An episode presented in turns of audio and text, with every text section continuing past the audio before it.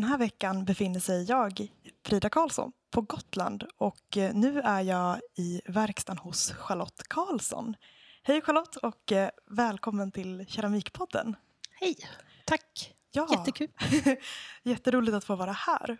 Och, eh, kan inte du berätta lite om ja, men dels var någonstans på Gotland vi befinner oss och också hur det ser ut där vi, där vi sitter just nu? Okej, vi befinner oss sex mil syd, vad blir det då, syd, sydväst om Visby. Kustvägen ut, 140-vägen. Och där ligger en mm. by som heter Habblingbo. Och eh, där bor vi, och i en gammal lanthandel sedan 1991. Mm. Eh, jag gick ut Konstfack och så hit, letade vi hus och så hittade vi det här.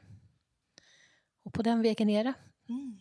Är det bostad på övervåningen och, ja. och verkstad nere? Ja, det är en gammal lanthandel. Mm. Som hade stått tom i kanske två år, någonting sånt där, när vi kom hit och kollade. Så. Just det.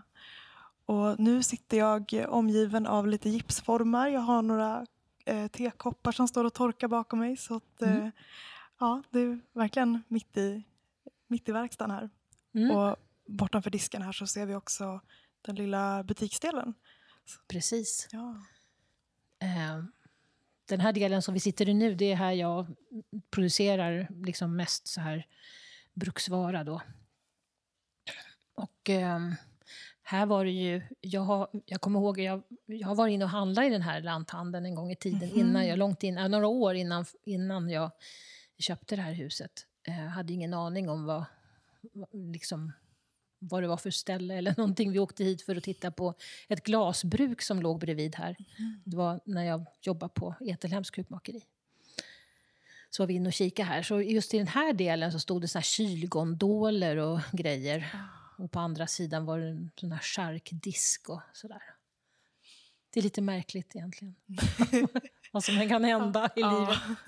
ja, visst. Ja, vi var nere, precis innan vi började spela in så var vi nere i, i källaren och tittade också. Där, eh, eller i rummet innanför menar jag. Mm. Eh, och där var det också, ja, men man såg att det har ju varit någon form av verksamhet. Att där hade man eh, ja, men hanterat kött och, och sådär. Att det, mm. Precis. Det, det finns en massa eh, märkliga rum i källaren som har varit frysrum och ja, en massa skrymslen och vrår som man nästan aldrig är inne i.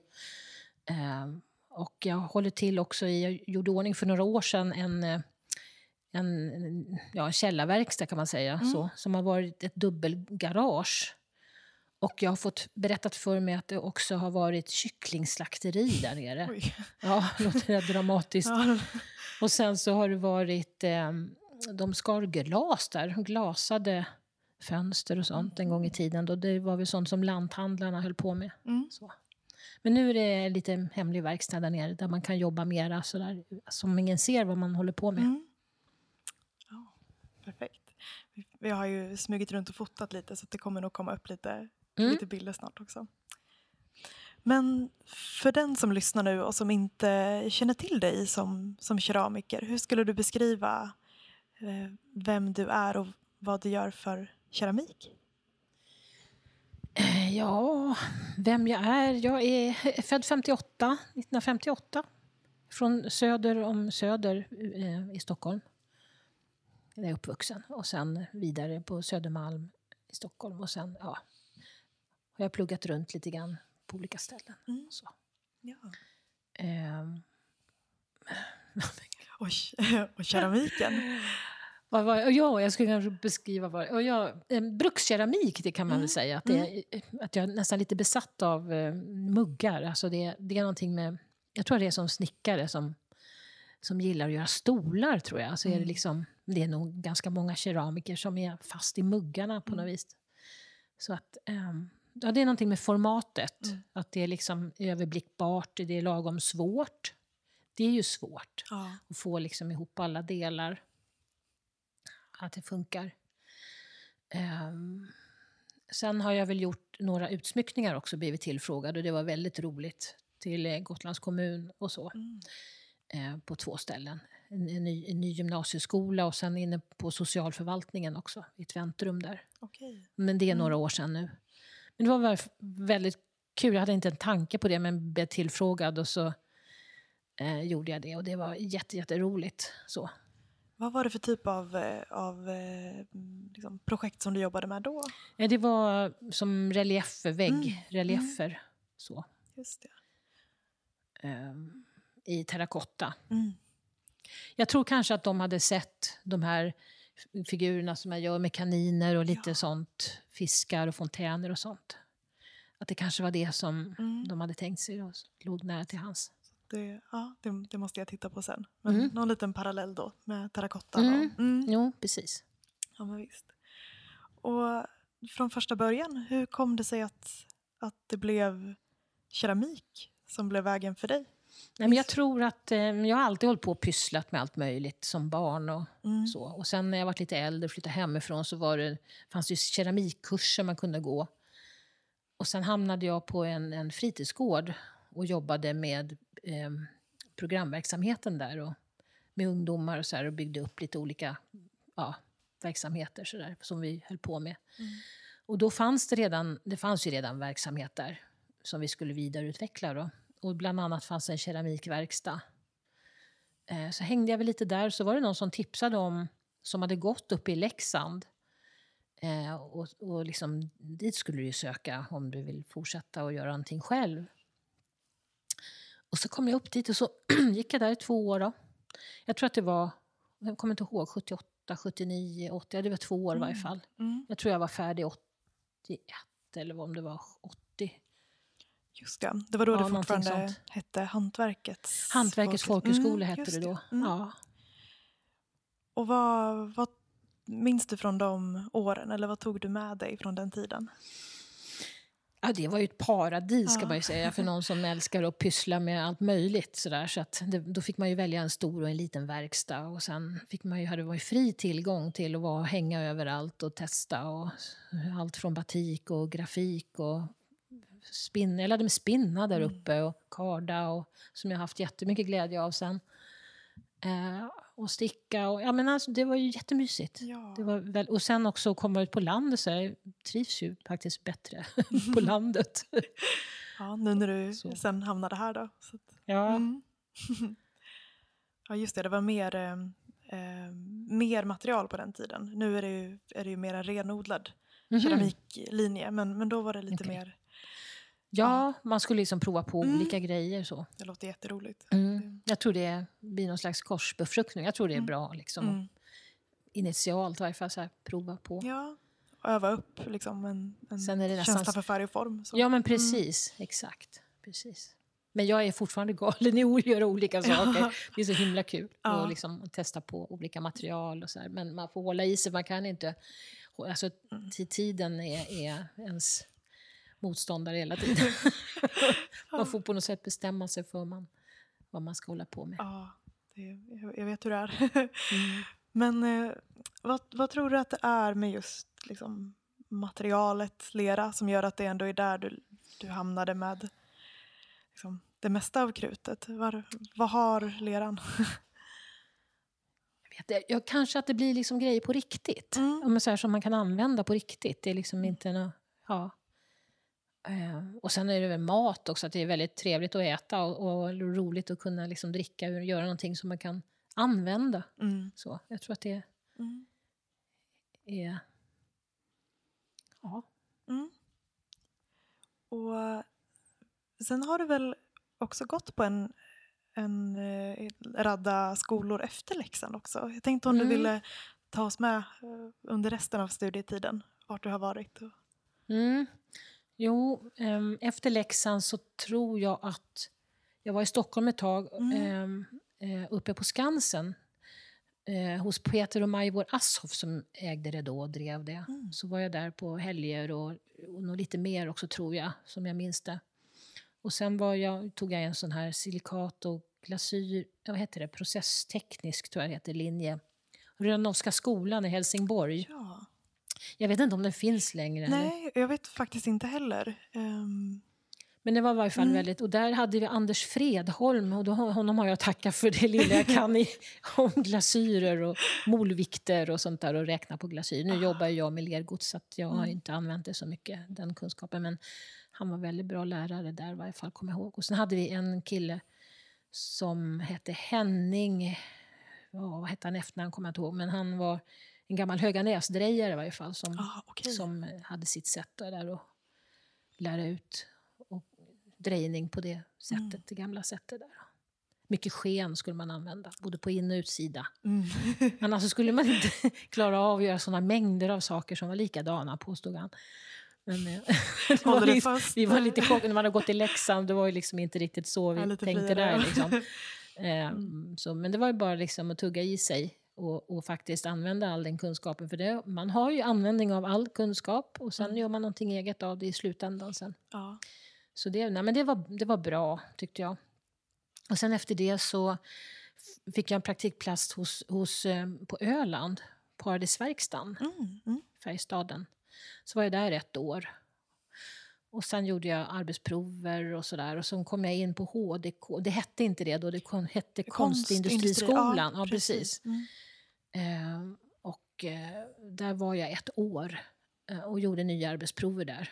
Och sökte konstfack Mhm. och kom in där. Så då började jag som från början igen flytta tillbaka till Stockholm. Ja. Och, eh, Var det målet med HDK?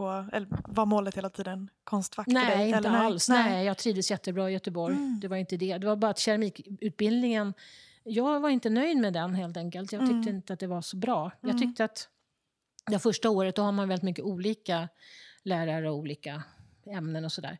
Och jag var jättenöjd med allting utom keramikavdelningen. Ah, vad tråkigt. Ja, det var ju väldigt tråkigt och mm. jag tror inte jag var ensam om det utan det, det verkade vara så under en tid, på den tiden. Mm. Sen har det ju blivit jättebra sen, som tur är. Ja. Men så att jag, och på den tiden kunde man inte bara, eller då hade de, för tidigare då kunde man tydligen bara byta. Så man kunde liksom Okej. byta ja. till Stockholm om man ville till Konstfack. Men det, det slutade de med då. Så att då fick man söka igen. Som tur var så passerade jag nålsögat där så jag fick komma tillbaka till Stockholm då. Mm. Och eh, blev det en bättre tid Ja, där, ja, just ja. utbildningsmässigt? Ja, ja, jo. Mm. Det, jo, jag är nöjd. Mm. Jag är nöjd ja. Var det mycket bru- bruksföremål du jobbade med även på högskolan? Eller? Ehm, ja, mest tror jag. Ja. Just det. Jag tänker det har ju också kunnat variera mycket förstår man när man, när man pratar med, med många som har gått de här eh, ja, men, universitet, universitetsutbildningarna. Att, ja, men att, att Bruks kanske har uppmuntrats mer eller mindre av olika lärare Mm. och under olika perioder. Att det Mm. svänger ganska mycket vilka som kommer in Exakt. och så. Precis. Men du kände ändå att det, det fanns utrymme för, för det och för dig att... Ja, det är så Mm. länge sedan. Du vet, det här är Mm. ju 35 Ja. år sedan. Det är liksom stenålder. Ja. Så det, nej men det, var, det var en annan tid, Mm. tror jag. Så. Ehm, och det var folk som jobbade på annat sätt också. Ehm, vi var ju väldigt olika, liksom, alla, tyckte jag. Mm. Jobbade på väldigt egna sätt och sådär. Vet du om de flesta håller på med, med keramik eller har gjort det Jag, efter? jag, har, jag har inte full koll, men Nej. jag tror att väldigt Ja. många... Och många har ju sina verkstäder nu i Gustavsberg, Ja. Mm. på gamla fabriken där. Och, eh, och, och fler också hamnar ju också på Gotland. Så det är ju, det är jättekul. Ah, vad roligt. Ja, men då har du ändå en, en gedigen påse med, med erfarenhet från alla de här skolorna låter det som. Jag har mycket studielån kan jag Ja. säga. Jag har full pott och över det. Ja. Ja.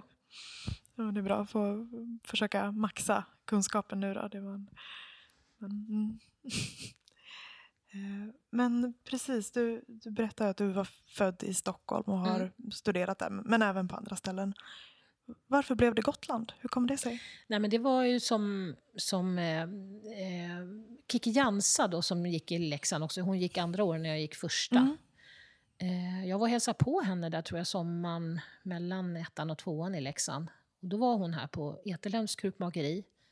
Eh, så var jag här och hälsade på eh, några dagar och eh, fick veta då att då kan man söka hit om man ville då.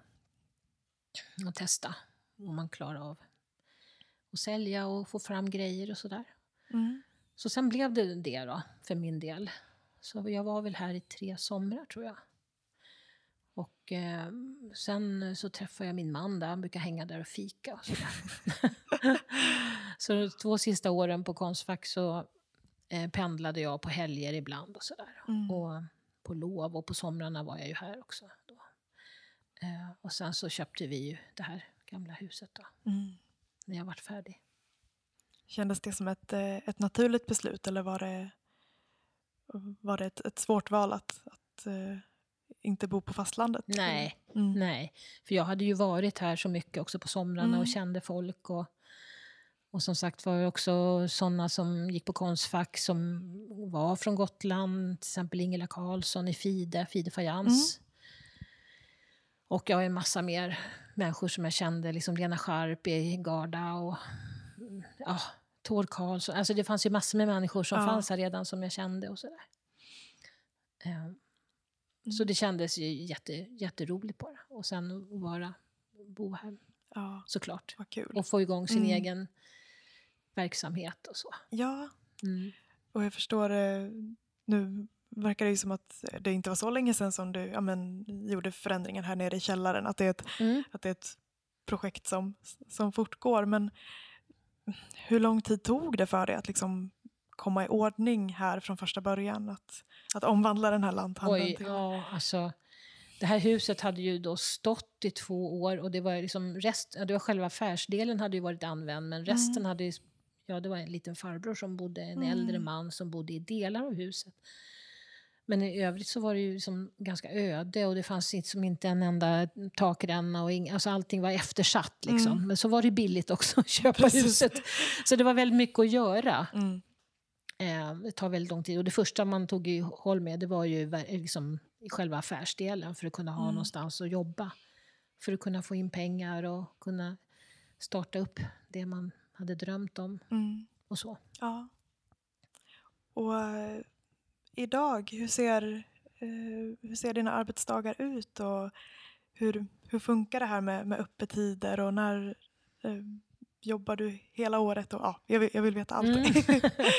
Ja, Vi tar det en sak, sak i ja taget. jag, är- jag är väldigt mycket hemma. Vi Mm. är väldigt sällan eh, ute och åker någonstans Mm. liksom på fastland eller så. Utan det, det finns liksom ingen riktig tid till det. Och sen halva året när man har pannan igång, man eldar liksom, vi eldar ju med flis och sådär. Och då kan man, det kan man inte bara lämna liksom. Utan, eh, och sen, jag tror nog att jag trivs liksom bäst med vardagen och den här liksom, lunken som man Mm. man jobbar och sen... Nej, men jag tror liksom att allting flyter ihop på något sätt.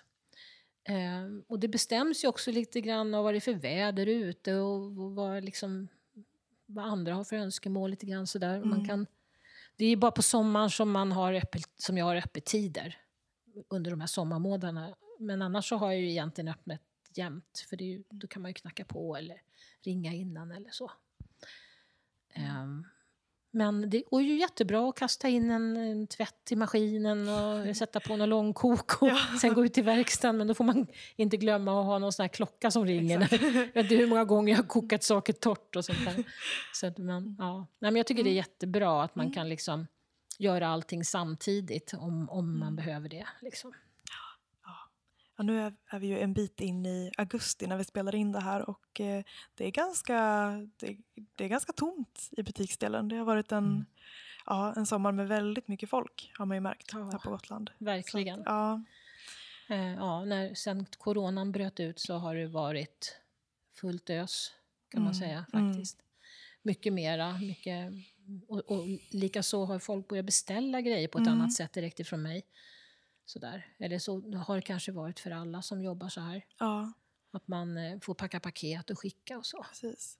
Ja. Men eh, hur har pandemin eh, påverkat dig på andra sätt? Eller har, har det varit en, en tuff tid eller har det snarare gått, gått bättre? Att det har blivit mer folk här? Och, Alltså det har, det har, det har gått bättre. Det, Ja. är, det är ju konstigt, men det är väl, jag tror att det för att folk...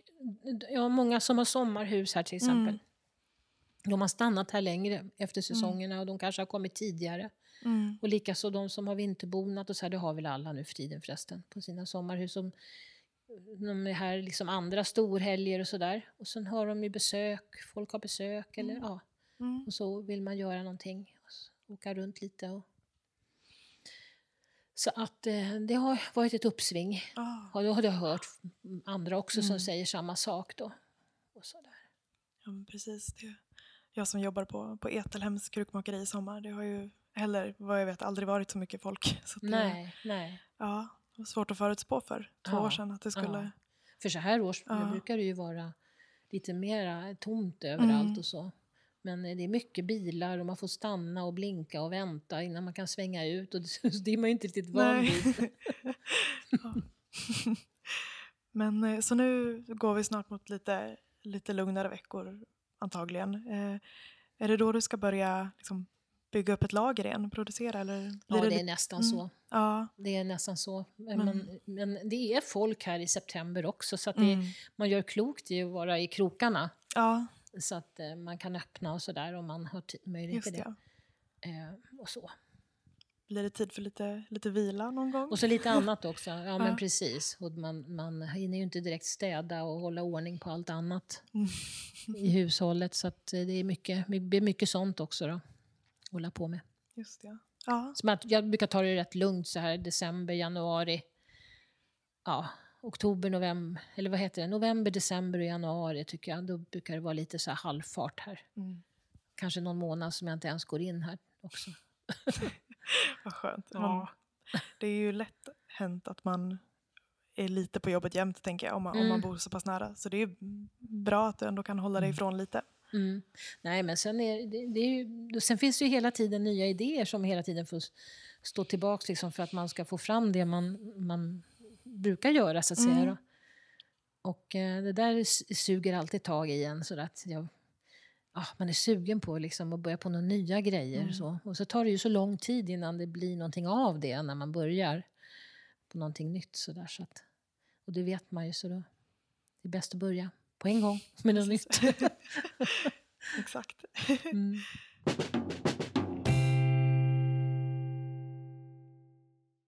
Ja, jag, jag sa ju här i början att jag sitter granne med lite gipsformar här. Jag Mm. tänkte om du ville berätta lite rent tekniskt hur du jobbar. För en del är drejat men eh, s- ja, så har vi också de här gipsformarna som Mm. sagt.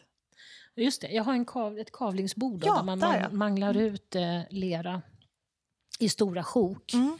Och det där är ju ett bra sätt om man vill göra andra former än, än drejade runda former. Sen, vet, sen kan man ju skära i runda, i drejade grejer och Mm. trycka ihop och sådär. Men, men det beror på vilket uttryck man far efter. Då. Men om man vill ha ett precis uttryck som de här till exempel ovala faten med uddig kant så är det väldigt svårt att få det att torka väldigt platt liksom, Mm. eller vad man ska säga.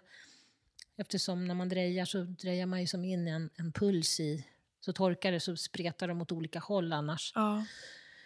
Så att eh, det passar väldigt bra att, att kavla dem tycker jag. Då. Och då har jag gjort gipsformar till det.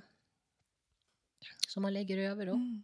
Och sen är det bra att ha någon del i produktionen som, som eh, man kan jobba parallellt med. För det är ju så mycket torktider ju och sånt där.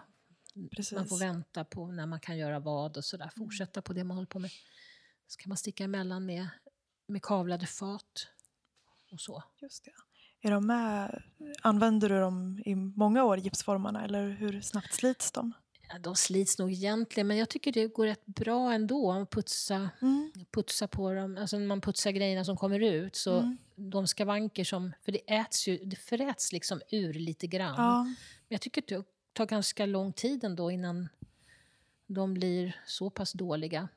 Och sen så i och med att det är mycket puts på de här, jobb, på de här grejerna som Mm. kommer så, av gipsformarna så, så jämnas det till, Mm. tycker jag. Mm. Ja, jag fattar. Och sen, eh, sen är det en del som är drejat också. Mm. Mm. Jo, allt annat är drejat. Ja. då. Mattallrikar och skålar och muggar och ja, sånt där. Ja. Tekannor och ja. Mm. Och vi sa att det var, det var lergods som du Det jobbar är med. lergods. Och framför allt, det var- var några grejer som, som du inte använder din vanliga lera till. Men den vanliga leran, vi var nere och tittade på paketet. Mm. Vad var det nu igen? Ja, just Det CL 700 Så jobbar jag i. Ja, Ja. lergodslera. Ja. ja, ja Mm. precis.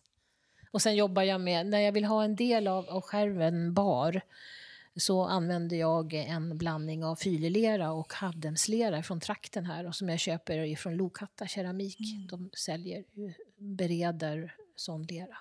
Just det. Och det, då får de lite vackra kan man säga, utfällningar Ja, nästan. precis. Och då kommer det som kalkfällningar och man, Mm. som jag sätter på såna här blomknoppar och lite sånt där. Då tecknar det jättefint. Så.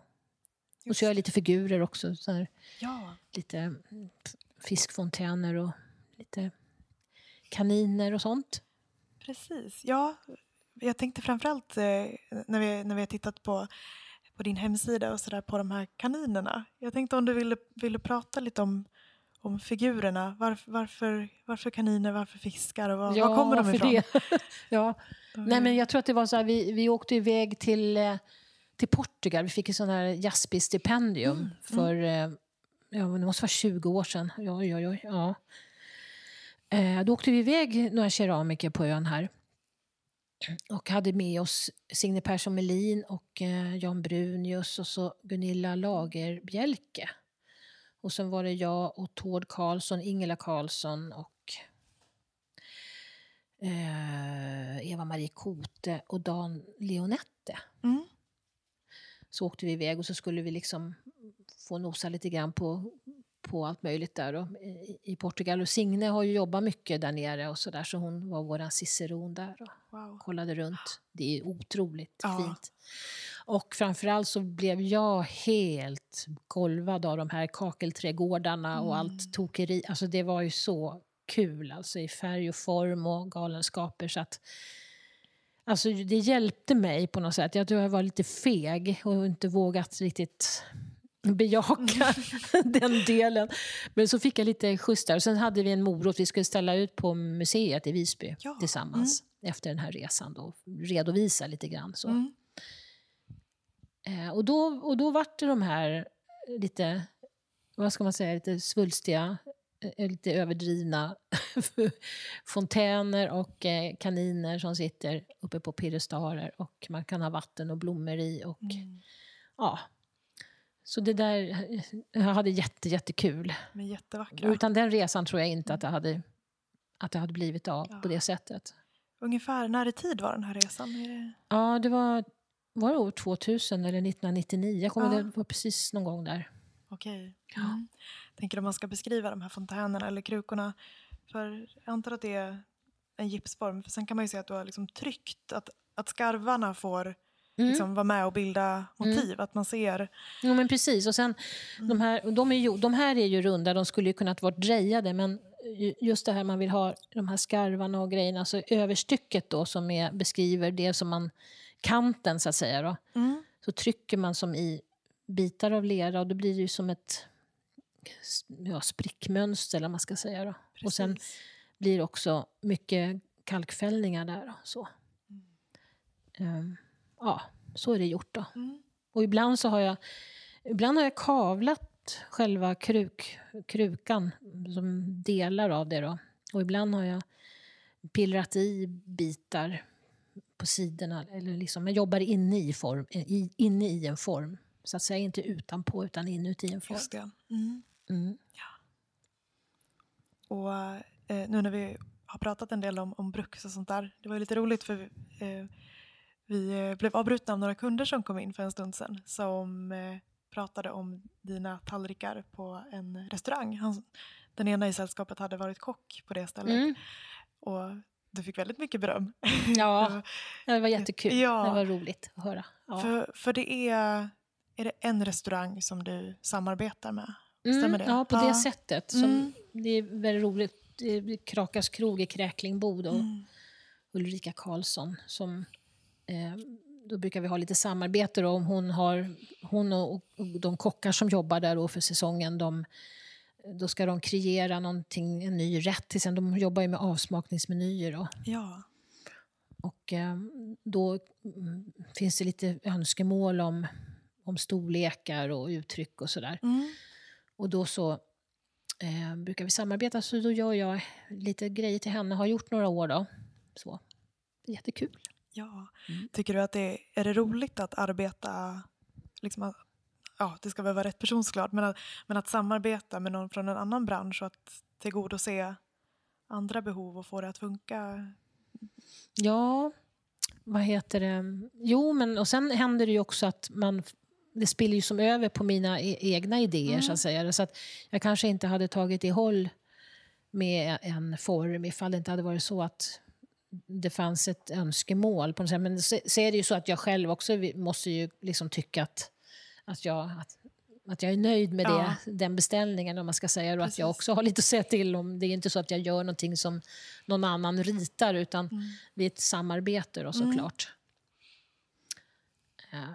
Ja, så ibland så blir det lite sidoeffekter av det där och som, så att jag kan ha nytta av själv också. Ja. Mm. Så. Ja, men, mm. Jätteroligt. Det var tydligen svårt att få bord så jag kanske ska försöka redan nu inför nästa sommar. Ja, ungefär.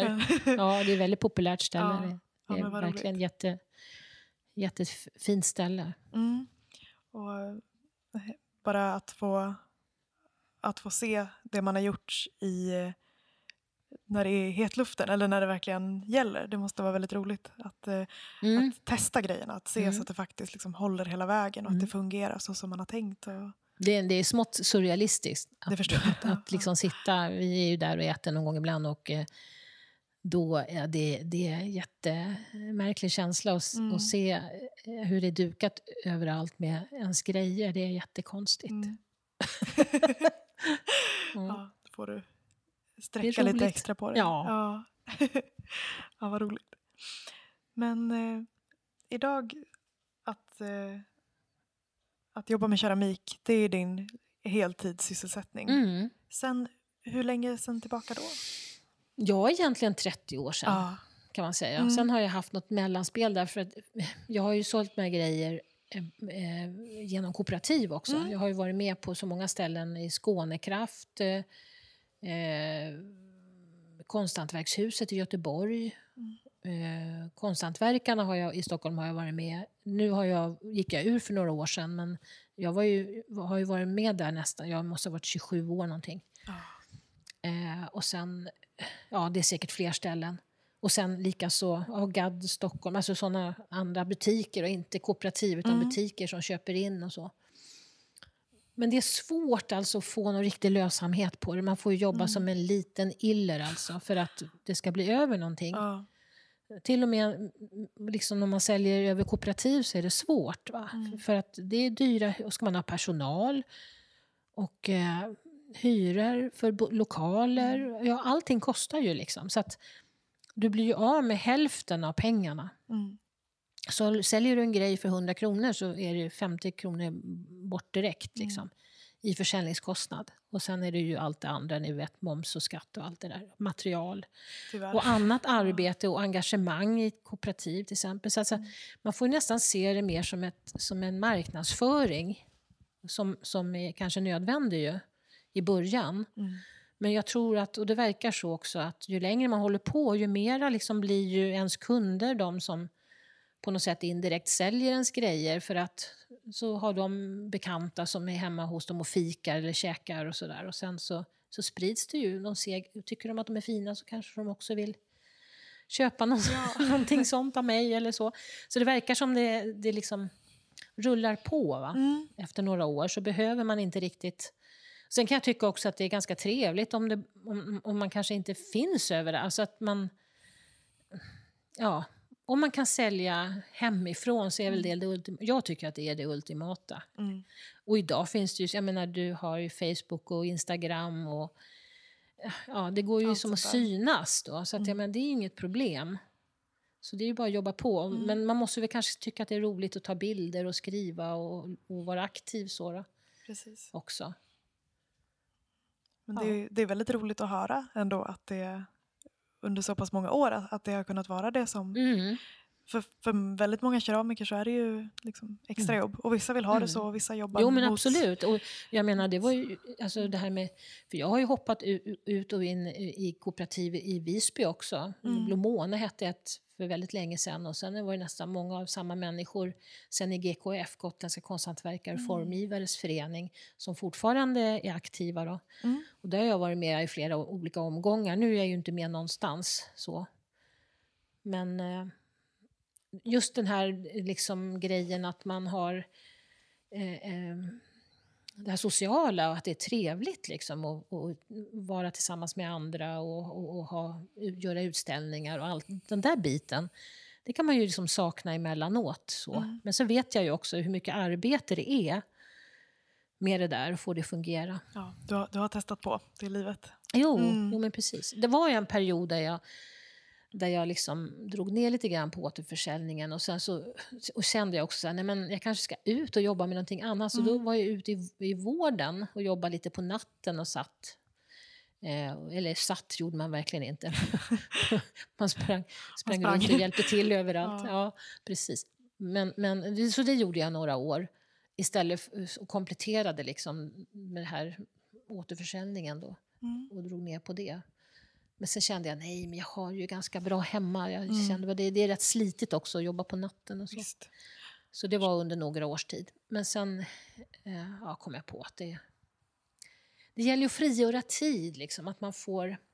Så tänkte jag, om jag kan få det att funka och bara sälja hemifrån, mm. då har jag ju... Då sparar jag ju som pengar på det sättet. Man behåller hela den summan, så behöver man inte göra lika mycket och så, får, så har du tid att kunna istället utveckla nya saker. Visst. Så det är ju det ja. man vill. Man vill ju liksom framåt hela tiden och göra nytt. Och så. Mm. Nej, men det, låter, det låter jättebra. Visst. Och, men då eh, är det bara här du säljer nu? Var det så? Du har mm. avvecklat allt det, allt det ja, andra? Ja. ja. Men du sa, visst eh, hände det att du skickade grejer och så? Om, mm. Mm. Absolut, ja. men precis. Så om, om man som, som lyssnare blir intresserad av, av, av, dina grejer, om man ser något man tycker om, då kan man höra av sig om, om det är så att man inte bor här på Gotland. Ja, precis. Ja. det finns ju mycket. Jag har ingen webbshop så jag mm. Tycker det känns svårt att liksom binda upp sig och veta att man kan liksom på en gång skicka mm. vad som helst som folk ser. Sådär. Så att, då är det bättre att man har en kommunikation över de bilder man ser på Instagram. Jag är jättemycket på Instagram. Precis. Och, så. Ja. och sen har jag tänkt att, eller så gör jag, jag skickar fraktfritt nu för tiden för att det är en ganska liten kostnad. Mm och bättre för kunden också. Ja. Jag menar, det blir, och sen är det ju mina verkstadspriser, det som jag själv tar. Så att då slipper man det här pålägget som blir om man säljer genom en återförsäljare. Då. Det är jättebra. Det är, så att, mm. det alla vinner på det, så att säga. Då. Och jag vinner tid. Ja, vad skönt. ja. Har du, eh, har du så här, den här dagen i veckan, då packar jag och äh, åker till eh, postombudet? Eller, eh, nej, du, nej, nej, det får nej. bli lite när det blir. Nej, det är alldeles för liksom, eh, olika hur... Mm. Rätt vad det är så är det många som beställer samtidigt och så rätt vad det är så är det inte det alls. Eller så är det bara någon eller sådär. Så det, det finns ingen nej. kontinuitet mm. i det alls. Sådär. Det blir när det blir. Ja. ja. och sen undrar vi också, just nu, nu är vi som sagt i slutet av högsäsongen, men, men vad, vad gör du idag eller för tillfället? Vad, vad är din arbetssituation just nu? Jag försöker hålla ut nu. det, är så himla, det är så himla tomt på hyllorna här. Mm.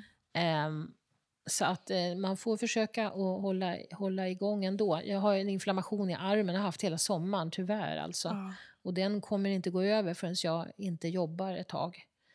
Men så nu får jag bara fortsätta att jobba och försöka liksom jobba lite smart istället. Mm, så mm. Få fram något sånär. Nu, är det ju, nu börjar det avta också med folk så att jag tror att grejerna kommer inte försvinna lika fort. Just det. det finns någonting här. Ja. Ett tag här fanns inte, inte en enda mugg här nu för någon, vad är det, någon vecka sedan tror jag. Det fanns Oj. inte en enda mugg, såg inte klokt ut. det var nästan som man tänkte att man skulle stänga igen. Men det känns också knepigt när man har gått ut med liksom, mm. att man har öppet. Det går ju inte ja, bara stänga. Jätteroligt.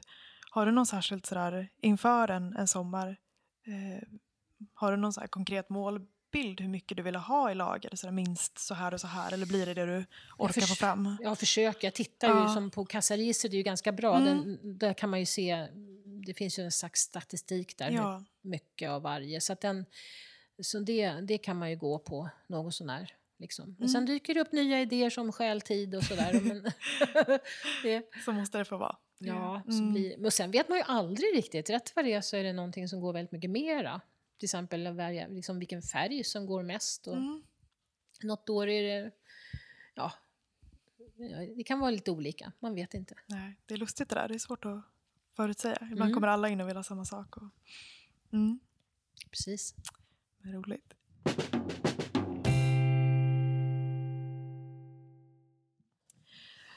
Då är det dags för eh, våra eh, snabba korta frågor som vi brukar avsluta med. Oj, ja. Mm. ja, du behöver inte vara så snabb, det, Okej. man får tänka lite. Mm. Eh, finns det något verktyg som du inte kan vara utan? ja, det finns ju flera. Men Mm. jag tror att den, det som är allra värst att vara utan det är ju nog den här blomsprutan. Mm. Mm. tror jag. Ja. Så man liksom, eh, när man jobbar med många grejer, man har 50 muggar som ska göras någonting av, eller på liksom. Och sen är det, då är det alltid några som blir lite torrare och sådär. Och då är det himla bra att puffa på lite med Ja. blomspruta. Det, det är ju liksom grejen. Jag The är- shit. Exakt. Jag, jag är benägen att hålla med. Mm. Verkligen. Eh, lyssnar du på något när du jobbar? Ja, jag går helt in ibland. Jag, vi har ju en liten bokklubb då. Ja. Och då är jag jättenoga med det måste vara någonting som finns på Spotify. Nej, inte Spotify, vad heter det? Storytel. Det. För Mm. att det är så härligt att liksom en hel vecka, eller flera dagar, hela dagarna bara vara i en bok. Mm. Det är inte alltid det passar. Om man jobbar med någonting som man måste tänka lite extra så här så funkar ju inte det. Är det liksom vissa böcker som passar bättre till vissa moment? Eller, jag tänker om du måste koncentrera dig. Nej, Eh, det tror jag nej. inte. Nej, det är mer så här ibland om det är råddigt och så här, man måste fundera, blanda någonting eller liksom eller om man är mitt i något, något knepigt problem så här, då, då tycker jag det är svårt att Mm. lyssna på. Jag, vill, jag har mycket tyst Mm, också. mm. Det är faktiskt jätteskönt att ha tyst också. Och sen man pratradion, P1 såklart då. På Precis. mycket sånt där som är intressant. sällskap. man har sina favoritgrejer som Mm. man lyssnar på. Det är ingenting jag följer slaviskt. Jag sätter på radion om jag känner för. Och så lyckas det vara något. Jag kommer liksom nästan aldrig ihåg programmen, liksom, vilka tider det är. Utan det passar det så passar det. Eller så blir det någonting på Spotify. Eller någonting. Musik. Jag, jag älskar ju musik också. Så det, Ja, som alla andra. Så det precis. kan bli något härligt där också. Men på sommaren kan man ju inte ha på vad som helst här i verkstaden. Nej, det går ju det. inte. nej. Man kan inte dra Folk kan på. komma in i vad som helst. Man måste kunna Mm. prata med folk också. Precis, höra när folk kommer. Just det. Eh, Vilket är ditt eh, favoritmoment i skapandet med lera? Alltså det, finns, det får man ju dela in i liksom olika Mm. kategorier. Och så där, att hålla på och att vara inne i den processen när man kastas mellan liksom bara nej jag kan ju inte, det här blir inte bra och, Mm. och sen liksom någon minut efter, men jäklar det här att man har hittat någonting. det, Alltså det, det är ju favorit. Men sen är det ju också det här allra van, i en annan kategori liksom av ens jobb. Det är ju det här när man när allting är som vanligt och det är ingenting som är något svårt och det är bara nu ska jag bara hänkla idag, vad skönt liksom bara Mm. flyta ut liksom med det och lyssna på en bra bok eller någonting. Mm. När det Så det- på. Det är precis motsatta på något sätt. Mm. Mm. Om du istället ska säga någonting som är liksom det värsta att göra. Är det något du drar dig för? Alltså allting är ju okej när man, alla de här, det här vanliga man glaserar och det här som inte liksom är någon, något Alltså det finns ju hela tiden små, små problem som man löser. Och man gör om samma problem hela tiden. Och man liksom pillrar med och gör lite bättre. Så det finns ju alltid utmaningar i till och med sånt som man har gjort så himla många gånger. Det, är ju, Mm. det känns ju som att man kan ju aldrig riktigt liksom slappna av helt. Det, det går inte. Även om det är sånt man har gjort tusentals gånger. Så är det ju liksom ändå... Mm, ja, alltså glasera då. Det, det är väl kanske inte så jättekul att hålla på och stå och torka av och så här. Det gör Nej. ont i ena, speciellt nu. Jag får så det ont i handen och ja. hålla. Man håller ju lite hårt och så måste man vrida liksom. Och Mm. så där för, Precis, lite spänt och Mm. ja, jag förstår. mm. Det är, tyvärr för Anders Fredholm så är det väl fortfarande inte alla keramikers favoritmoment. Det, Nej, det är ju inte det. Jag tror det är ganska vanligt. Ja. det, det är det, tycker jag. Ja, I alla fall de svaren vi får här. Mm. Har du någon sån här eh, smart lösning som du använder dig av i verkstaden som du skulle vilja Ja, jag brukar ju spionera då på Mm. andra keramiker vad de har. Och bland annat så vet jag eh, någon smart grej som jag tycker är jättesmart. Och det är ju eh, Knutte Mm. i Etelhem. För många år sedan, han jobbade också på Etlehems krukmakeri och då satt han och hade en, en liten tång som han hade böjt till med, med hjälp av någon slags järntråd eller en sån som inte rostar. Någon slags, ja. som han kunde jobba, skära av, alltså man kan dreja tunna muggar och så bara lyfta av enkelt med en hand. Liksom. Ja, eller hur? Och det var svårt att, jag försöker liksom visualisera det här men det går inte så bra. Nej, men jag kan, ja, jag kan visa dig. Jag har en Mm. här. Det här är för de små muggarna. Jaha. Så där ser den ut. Just ja, vi, vi tar en bild på den här tror jag. Mm. Mm. En jättes, jätte, jättesmart grej. Visst.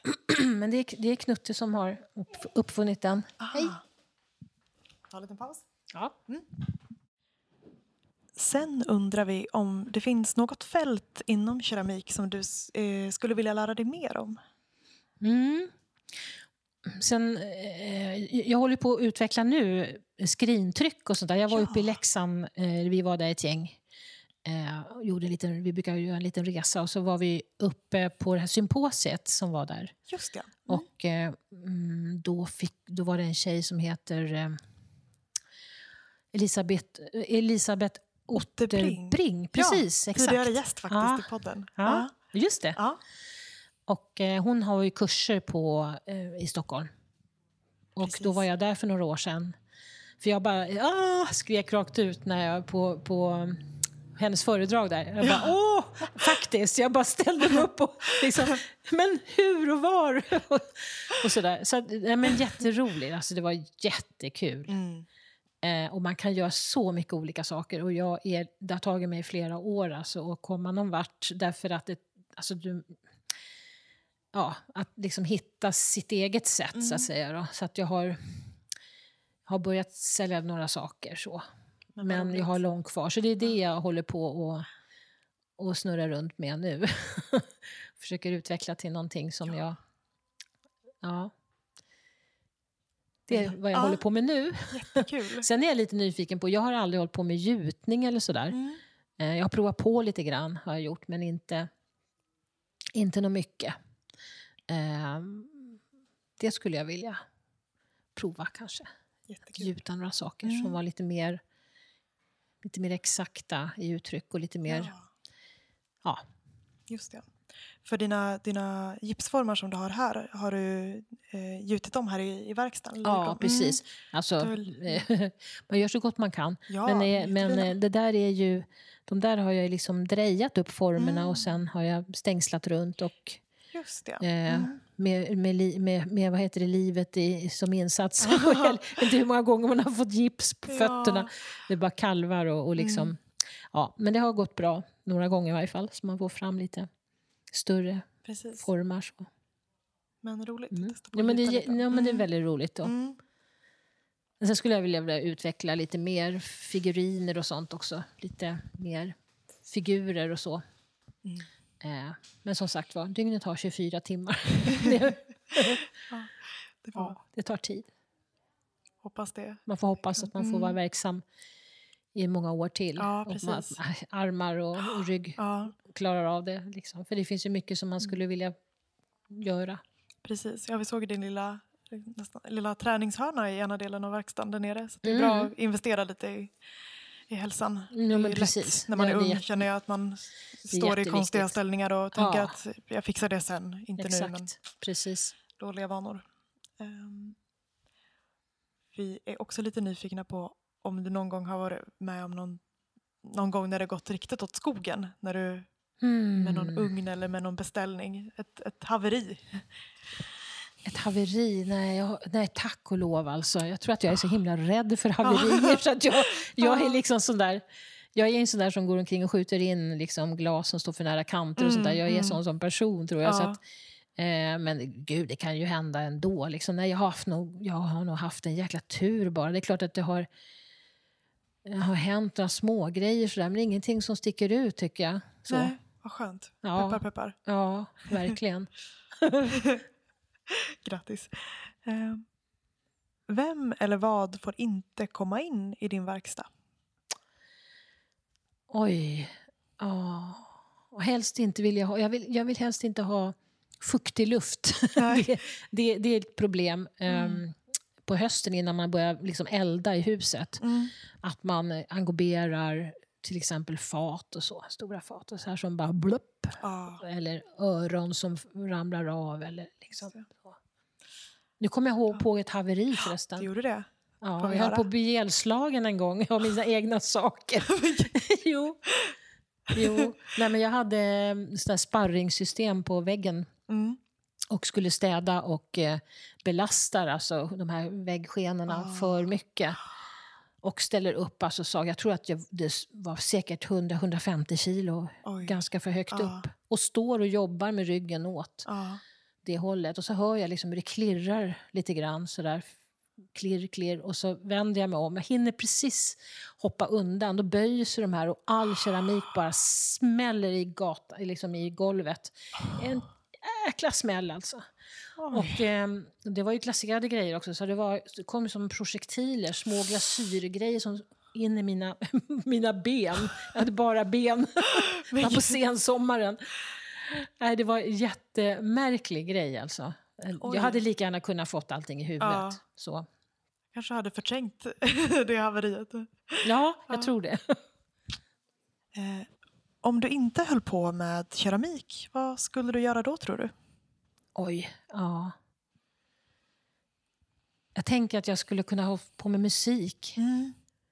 Ehm, kanske. Är det ett stort intresse eh, vid sidan av nu? Ja, alltså nej inte, så, nej, inte nu för tiden, annat än att man lyssnar på Mm. andra och så. Men, Ja. men det hade jag nog velat hålla på med kanske. ja. Men eh, ja, det är svårt att säga. För det var Mm. så självklart på Mm. något sätt det här med leran. Just Ja, det är lite märkligt egentligen. ja. Inte, inte behövt ha såna... Nej, jag, har- nej, jag har inte behövt. Ja. Nej. Det har känts som så sj- självklart på Mm. något sätt. Och det har funnits möjlighet. Man kunde ha tagit studielån och Precis. jobba lite extra och allt det här. Så det har, det har ju liksom... Och sen har det ju varit så himla värdefullt det där att man har kunnat arbeta i andras verkstäder och varit praktikant och sådär. Det är ju jätteviktigt. Alltså, och Etelhems krukmakeri och där man har kunnat prova hur det känns på riktigt med lite skyddsnät och sådär. Mm. Eh, så att, sen att, att liksom sakta på något sätt glida ut i, i, en egen verksamhet, det har, det har varit så smärtfritt på något sätt. Ja. Men det låter ju enkelt, men det har ju varit mycket slit och oro för pengar och allt sånt där. Det är ju jättemycket jobb, Mm. alltså det är inget snack om det. Men det har ju också varit en stora intresse. Så det har ju inte riktigt känts så. Nej, jag förstår. Ja, det, det är någonting att vara glad för Mm. faktiskt. Att man, Det är väl det som många säger, att det, att det blir en livsstil mer. ja, liksom. men precis. Jo, men Ja. så, så är det ju. Mm. Vad gör du om du kommer hit en dag och så känner du nej, jag vet inte vad jag ska göra. Oinspirerad. Ja. Ja, men alltså, mm, jag vet inte, man jobbar inte riktigt så tycker jag. Nej. Utan det är, det är liksom... Om man inte har, det kan vara lite trögt om man inte har varit in här, om man har haft ett break. Så här, det be, Mm. behöver man faktiskt någon gång på året. Och ofta så är det ju efter sommaren man har, att man går ut liksom och stänger Mm. dörren kan man Mm. säga. Och eh, då kan det kännas lite sådär, mm, man ska igång igen och så här, Mm. hur, hur vad, vad var det nu och sådär. Och då kan det vara bra att man inte har städat så himla fint och så utan innan, utan att man liksom städar sig in och igång på Ja, något sätt. mm. Och så hittar man någonting liksom sådär och något som är, ja. Så det, kan, det, det är en bra grej. Det är bara att sätta igång liksom. Mm, Man, man kan inte vänta på Nej. och sen så har man jobbat så länge så finns det så många lösa trådar att ta tag i. Så att, och sånt som måste göras och sånt som man inte behöver tänka så mycket utan det är bara att sätta sig ner. Och sen är man ju på något sätt igång. För det är ju så man får inspiration. Det är liksom genom att man håller på. När man jobbar så rinner det till. Liksom. Precis. Så Mm. säger nog nästan alla tror jag. Faktiskt. Mm. Mm. Ja, vissa säger det i och för sig. Nej, då, då stänger jag dörren och så går jag hem. Jaha, så kommer man tillbaka senare. Ja, nej, men, det är så, så kan det ju vara också. Att, Så man inte, har, vara, att men- man inte har lust. Då kan man göra något Mm. annat någon Men, dag. eh, men nej, det är nog bra att bara mm, sätta igång med något Mm. rutinmässigt och Mm. ta det därifrån. Mm, jag tror det, just det här om det tar emot så ska man göra något rutinmässigt Mm. till att börja med. Sen kan man glida över i någonting annat om man har tid Mm. för det. Eller liksom, ja. Precis. Och den allra sista frågan. Vem tycker du att vi ska prata med i Keramikpodden? Oj, ja. Det finns ju. Oj, oj, oj, oj, oj. oj, det var helt oförberedd. Oh, jösses, jag, vet, jag vet ju att en sån fråga brukar komma. Men ja... Men Åsa Lindström kanske? Mm. Vi gick i Konstfack ihop och hon bor ju här i byn också på somrarna och då och då under resten av året också. Absolut. Det, Det vore väl ja, något? det vore någonting. Ja, Det tar vi med oss. Hon och- jobbar ju på så många olika sätt, Mm. både med bruksgrejer och med stora offentliga utsmyckningar. Just Hon har ju gjort en stor, alltså hon har gjort massor med sånt. Det vore jätteroligt att få Ja. höra lite mer. Just gå in offentliga. tunnelbanegrej, Ja. utsmyckningar och allt möjligt. Visst. Sånt. Mm. Nej, men det vore jättekul. Det, Mm. det kanske blir en sommar till på Gotland så då får Mm. man ta alla de här Precis. andra godbitarna. Ja. Tusen tack Charlotte Mm. för att jag fick komma hit. Tack och- själv, och- jätteroligt att få vara med. Ja, men tusen tack. Mm, Hej då! Hej hej!